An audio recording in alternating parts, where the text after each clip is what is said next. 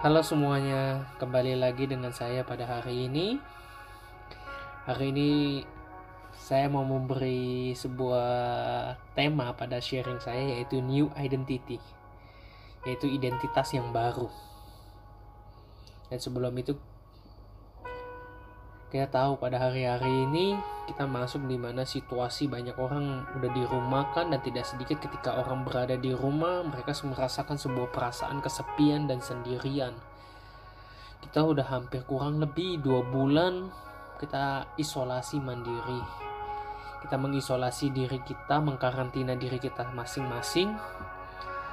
Dan pasti mulai ketika ada orang yang sedang sendirian pasti mereka mulai bertanya dalam hatinya hidup macam apa yang saya mau sebenarnya. Kenapa kehidupan sekarang menjadi seperti ini? Saya harus sendirian di rumah dan ketika mereka sendirian mereka mulai merasakan sebuah perasaan kesepian.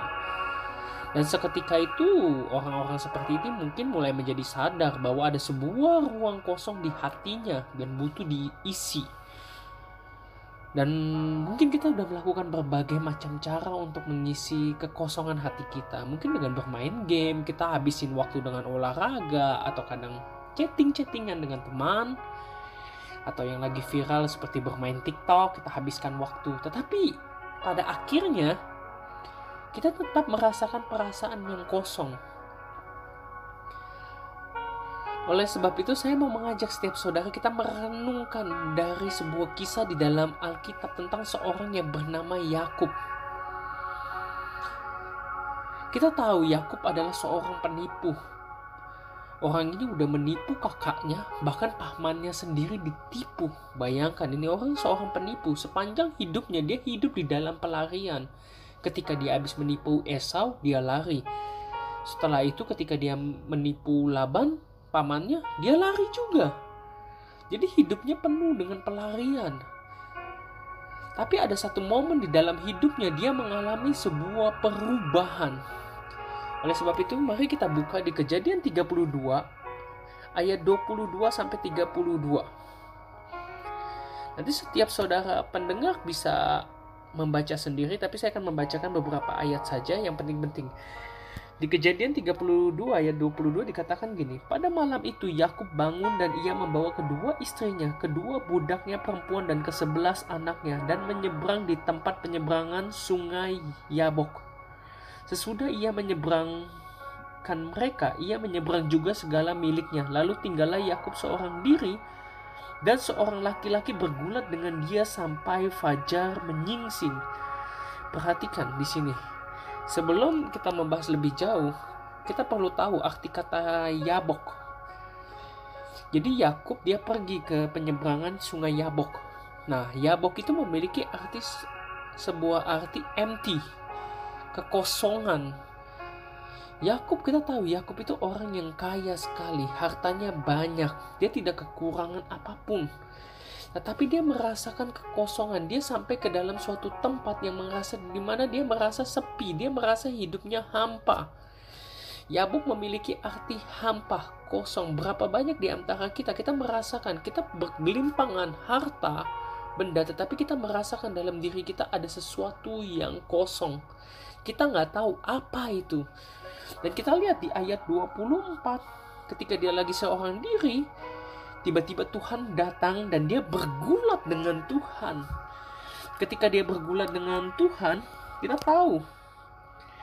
Kita lompat di ayat 27 bertanya orang itu kepadanya, "Siapakah namamu?" Sautnya Yakub. Lalu kata orang itu, "Namamu tidak akan disebut lagi Yakub, tetapi Israel, sebab engkau telah bergumul melawan Allah dan manusia dan engkau menang."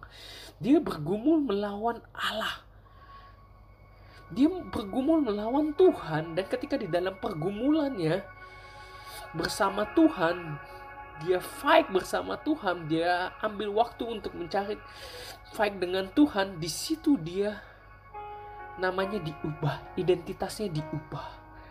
Kalau kita baca di ayat 30 nya Yakub menamai tempat itu Piniel sebab katanya aku telah melihat Allah berhadapan muka tetapi nyawaku tertolong.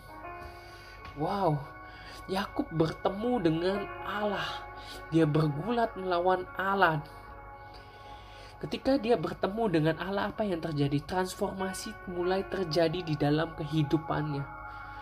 Yakub mendapatkan sebuah identitas baru dari Tuhan.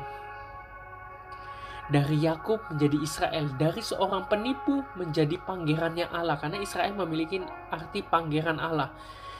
Dari seorang penipu dia berubah menjadi seorang pangeran. Identitasnya mengalami perubahan oleh sebab itu saya percaya ketika di situasi seperti ini, mungkin situasi lagi hampa, ini waktunya Tuhan mendatangi kita dan merubah kehidupan setiap kita. Ini waktunya Tuhan akan mendatangi kita dan bergulat dengan kita untuk mengubah identitas kita.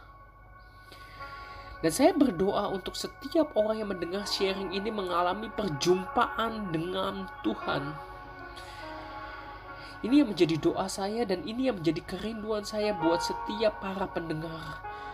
Dan sebelum itu, sebelum saya tutup lebih lanjut, saya mau memutarkan sebuah lagu dan biar lagu ini boleh menjadi perpanjangan tangan Tuhan untuk menjama setiap pendengar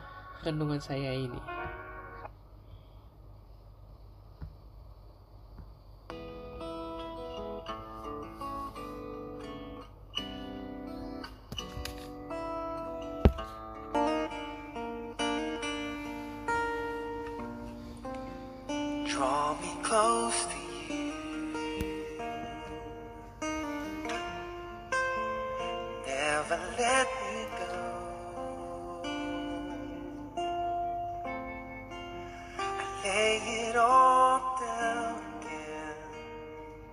Oh no, to hear you say that I'm your friend. You are my desire. No one else will.